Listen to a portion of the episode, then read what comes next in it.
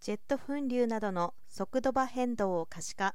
超高速複雑現象の解明へ超高速な物理現象を捉えます。高精細で連続撮影可能な高速度カメラは物理を解き明かすための強力なデバイスの一つだが最新鋭のそれをもってしても撮影速度が十分とは言い難い。昨今さらなる高度化が望まれているということです。東北大学大学院工学研究科の研究グループは画像と音響という2つの異なる同時計測データに対して圧縮センシングと呼ばれる少ない観測データから元の情報を復元する信号処理を適用することで撮影速度の向上と計測空間の大幅な拡張を実現できる時空間超解像計測技術を開発しました。同センシングでは流体の持つ流体らしさを利用して速度場の欠損した情報を再構成しています。また空間上の各点における流体空気や水の速度を表現したもの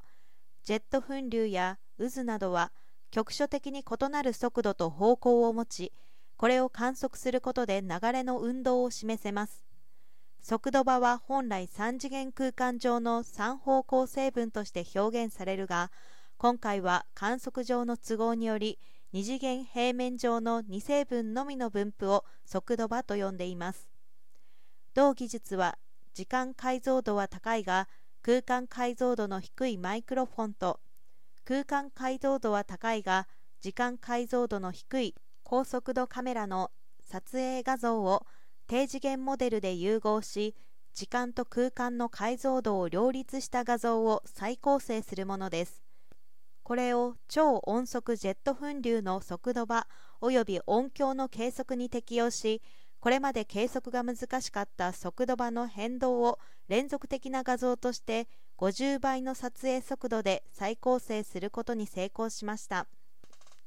新開発技術には汎用性があり種々の可視化手法と点線差を組み合わせることで流体力学に限らずさまざまな分野の超高速複雑現象の理解を飛躍的に発展させるだろうということです。研究成果は科学誌ジャーナル・オブ・ビジュアライゼーションに掲載されました。